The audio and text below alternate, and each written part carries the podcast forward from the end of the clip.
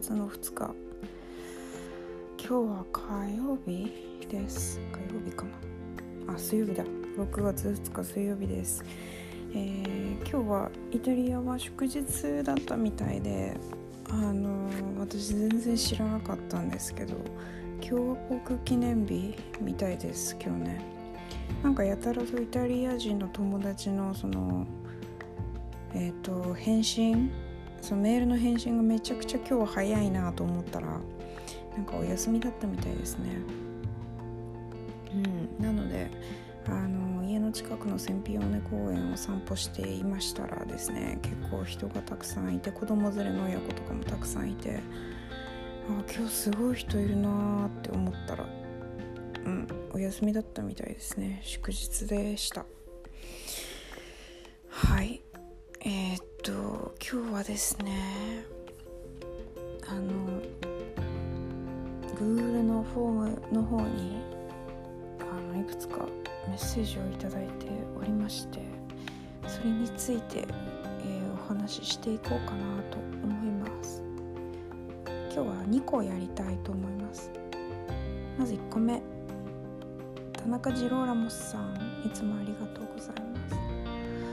えー、読みます。タトゥーしかりイタリアではコカインの摂取量がすごいらしくミラノの空気を観測したらコカインが観測された日本の悪友が冗談交じりに話していました。ああ観測されたと。日本の、えー、お友達があの話しましたと。でそのくらいみんな好きという皮肉だと思うのですがレストランクラブ外で摂取している人を見かけるのであながち間違いないのかもしれません。どうなんですかね？ということでした。えー、っとですね。なんか細かい情報とか私はあんまり持っていないんですが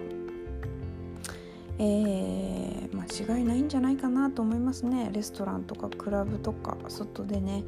あのそういうものを吸っている方は多分たくさんいらっしゃると思いますね。あの散歩とかしてても少なくとも匂いするしねなんかすぐ分かりますね。匂いであやってんなみたいな。ねだからまあ手に入れやすい環境なんでしょうねきっとね。あ分かんないですけどね。あの、まあイタリアがどれだけそういうのに関して厳しく取り締まってるのかっていうのも私ちょっとあんまり分かってないんですけどもまあ日本よりなんか緩さを感じますけどね。なんかこれだけみんな平気でそこら辺で吸ってるのを見ると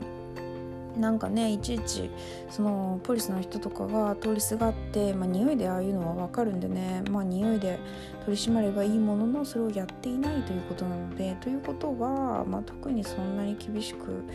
あの取り扱っていないのではないかなとちょっと思ったりしてしまいますがどうなんでしょうかね。うんね、日本でもまあ実際そういうふうになんだろうそういうことが好きでねやってる方もいらっしゃると思うんですけれども。あのあすいません。今私が喋ったあの匂いで分かりますねっていう話はマリファナの話ですね。あのでもあのジローラモさんが言ってるのはコカインの話ですね。あのなんだろう。あの電車の中とかでもねあのもうラリってる人とかたまにいるんですよね結構。やってんなって思いますけど、まあ、そういう人たちは結構こうあのパニーニを1個買ってくれって言ってきますね。なんか私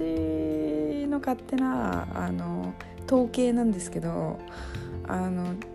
なんだろうマリファナじゃなくてこういうコカインとかヘロインとかそういうのやってる人たちってなんでかわかんないですけどパニーニを1個買ってくれって請求してくるんですよね。お金をくれじゃなくてなんか食べ物が食べたくなるんですか？なんか私全然知らないんですけどお腹すくんですかね？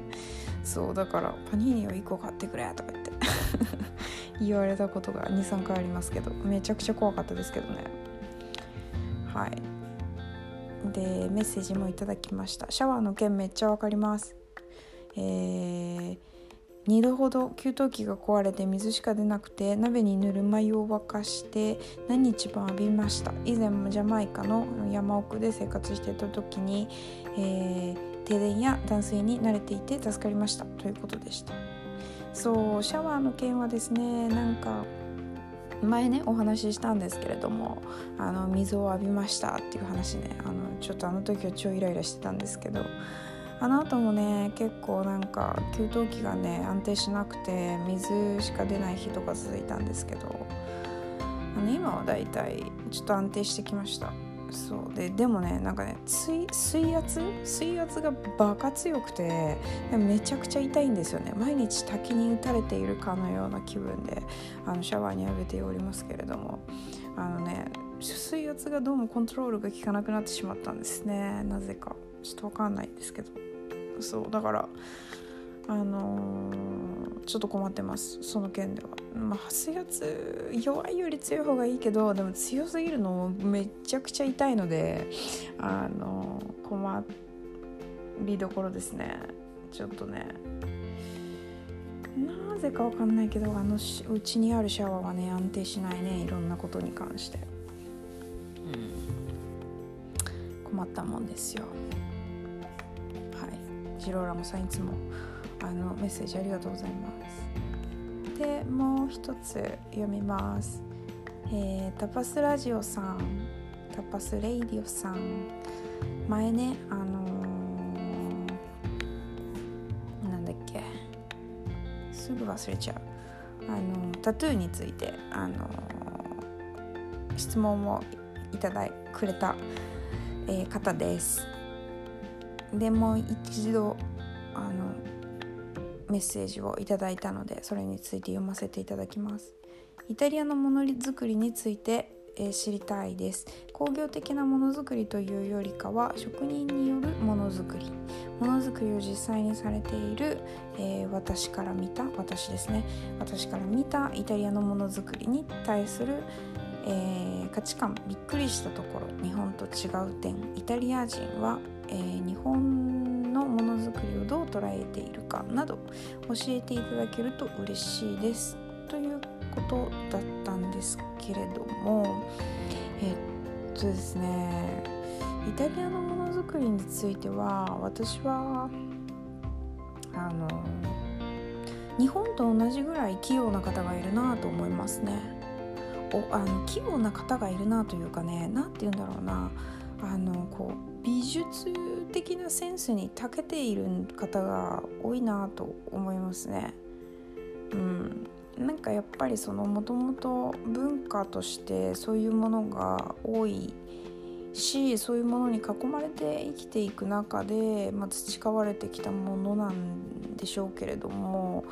ほぼ才能に近いのかなとも思いますよね例えばあのミラノにあるブレラ美術館っていうところがあるんですけどそこではその絵の修復をね実際にあの見れるところがあったりするんですよ。あの絵を絵って何て言うんですかすごい古いやつだとあの結構こう暗くなっちゃって色がねあのでコントラストが全然なくなっちゃってその絵としてこう何て言うんですかあの復活させるためにあのそういうああいう方たち何て言うんですかね修復師さんっていうんでしょうか分かんないですがそういう絵を修復するお仕事の方がいらっしゃってその方々がお仕事をされているところを、えっと、実際に見れるっていうねあのところがあるんですよね。でそういうのを見ていると何て言うんだろうもう本当にあのまあ努力もあると思いますけれども才能が備わっている方が多いなという印象が私はありますね。うん、で何ていうかイタリアのものづくりに対する価値観、うん、に関してはですねやっぱその可愛いとか、えー、おしゃれとかっていう感覚よりも美しいっていうところにすごく重きを置いている人が多くてなんかこうななんて言うんだろうなあのうん現代アートもねもちろん綺麗なんですけれどもその昔からあるクラシックな部分での美しさみたいなところを、えー、美の頂点として考えている方が多いなと私は、えー、友達とかのとのね会話で思っておりまして、えっと、それがものづくりにも反映されているなって私は思っててるんですね。なので結構こうクラシックでベーシックでかつ美しいというものを、えっと、イタリア人の方はあのそこを目指してものづくりをされている方が多いなっていう印象があってそこにも価値観を置かれているんだろうなっていう印象を私は個人的に受けています。うん、で、まあ、びっくりしたところっていうのもまあそこになるんでしょうかね。なんかこうあの昔からのやり方とか昔からの美しさとか昔からのあの変わらない何かみたいなところをすごく大事にしている気がしていてですね。なんかこう何でもかんでも新しいものを取り入れちゃってそっちに変えていこうぜみたいな感じではなくて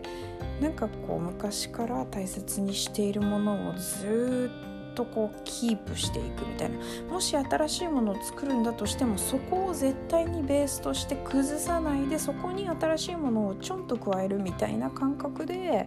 えっと、ものづくりされている気がしております。私の完全にもうあの独断と偏見が混じりまくった意見になってしまうんですけれどもそんな気がしますね。うん。でイタリア人がね日本人に持っている、えっと、ものづくりの印象としては多分ですねあの日本人の手先のなんだろうあの器用さはやばいっていうもうね固定概念があるんですよ。もう日本人は細かい作業が超できるみたいな風にもう完全に思ってるんですね。しかも全員の日本人が。うん、イタリア人の方は全員日本人はあの折り紙が折れて全員日本人は細かい作業ができてあの器用であるみたいな印象があるみたいでそういうのは結構言われたりしますし何て言うんだろうやっぱりこう日本の文化っていうのはそのどこの国にもないそのアジアの中でもとても独特なものだっていう捉え方をされていてそのメイドインジャパンっていうだけでなんかこう信頼を置いてもらえたりとかあの高価なものだっていう風にねあの捉えられることが多いですね確かにあのやっぱりその輸送費とかねいろいろ相まってですね日本のものは何でも高いんですよイタリアでね。あのまあ食料費もそうですしあの日本で作られたものなんかですねもうものすごい値段なんですねイタリアでは。うん、だからその日本人が日本でデザインし日本人の手によって手作りされたものみたいに関しのみたいなものに関してはすごくこう、あのー、価値のあるものだと,、えーと考えている方が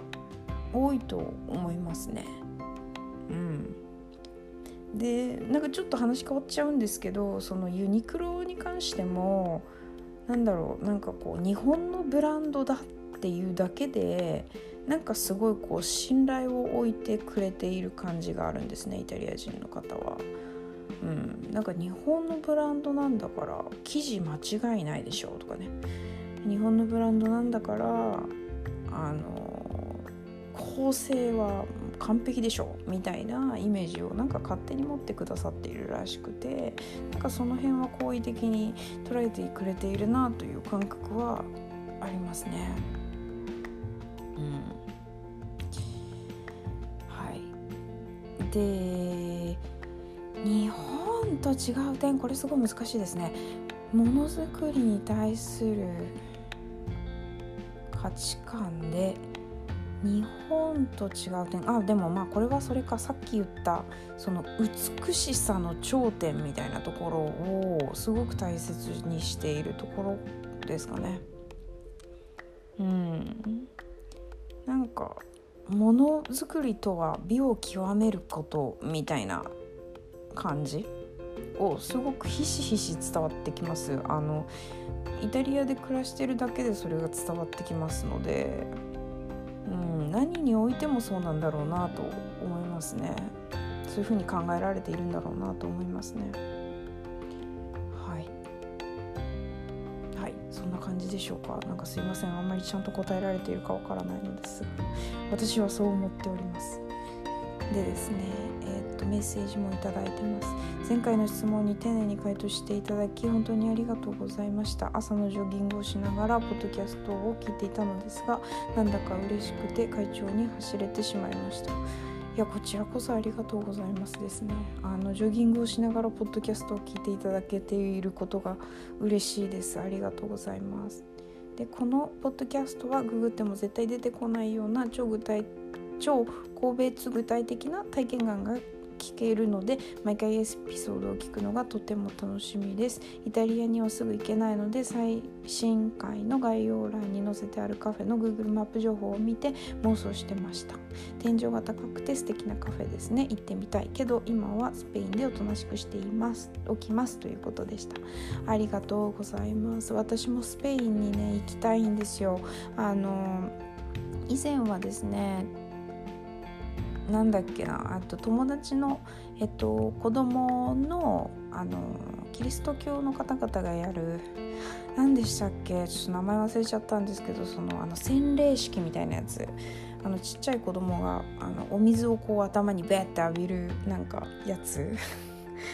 あのカトリックになりますよみたいなあの儀式みたいなのに一回参加をさせていただいたことがあったんですけれども、えー、その時にですねマドリードかなに行きました。マドリードとあとポルトガルの方の近くあの境界国境らへんにちょっと行きましたね。はい。あのすごいねなんだろうイタリアとはまた違うすごいこう熱いラテンな感じを感じてあのもうちょっと私はスペインをいろんなところをあの歩いて人ともこう会話とかしてスペインを味わってみたいなってすごい興味が湧きましたね、まあ、滞在したのが2日か3日とかですごい短かったのでちょっとあんまり分かんなかったんですけどすごいこうラテンな感じは感じましたね。皆さんすごい明るくてすぐこう踊り出しちゃうような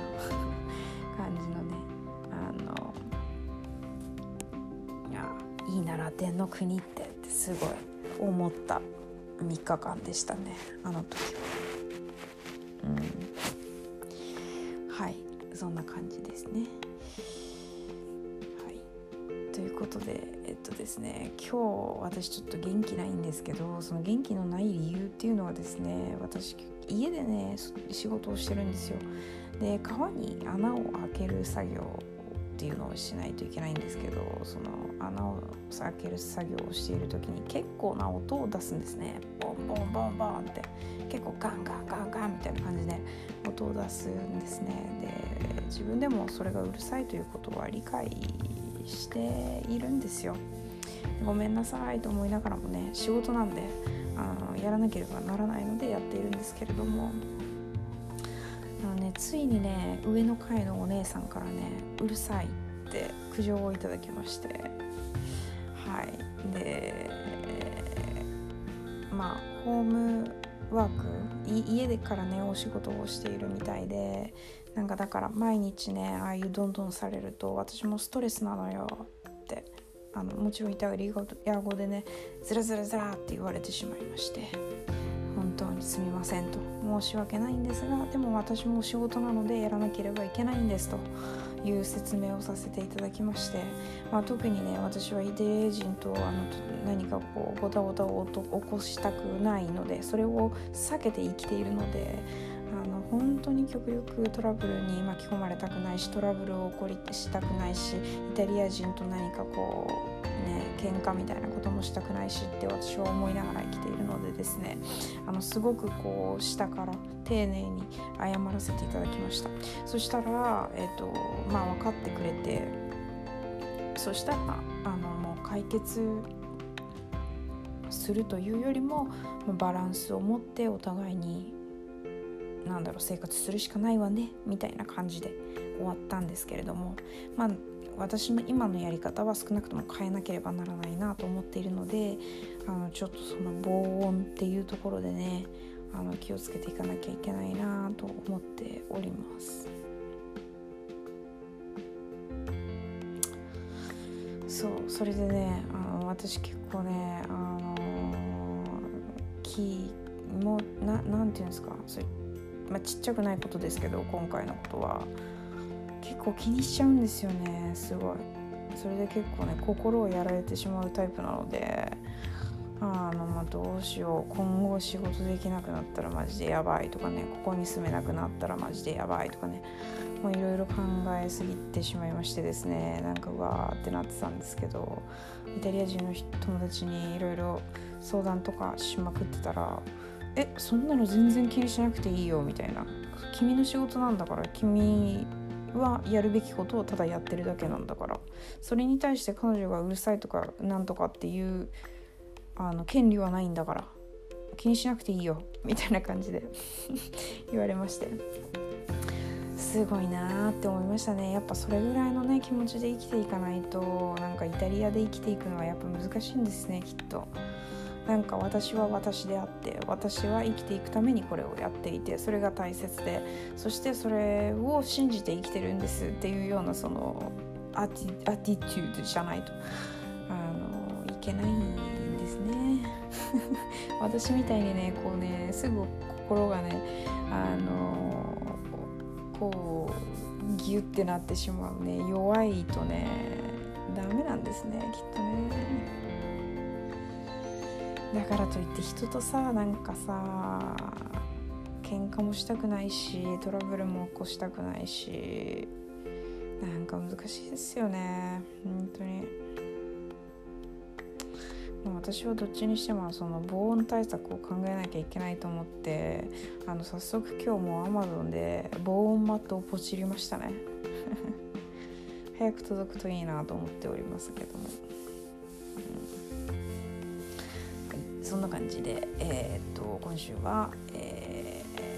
ー、Google フォームの方にいただいた質問に答えさせていただきましたがあのあんまりいつもねうまく答えられなくて申し訳ないんですけれどももしも何かあのメッセージ等ありましたらそちらの方に送っていただければありがたいなと思います。はい、えー、それでは明日はですねそう私は友達とあのイタリアのミラノの、えーの辺かな。モスクワ辺りかな。にある矢沢っていう焼肉屋さんに行ってこようと思っておりまして私は初めてなんですね。そして焼肉を食べるのは2年ぶりです。とってもあの楽しみなんですけれどもまた行ったらあの感想をこちらでお話しさせていただきたいと思います。はい。それでは私はもう今日は寝ます。おやすみなさい。thank you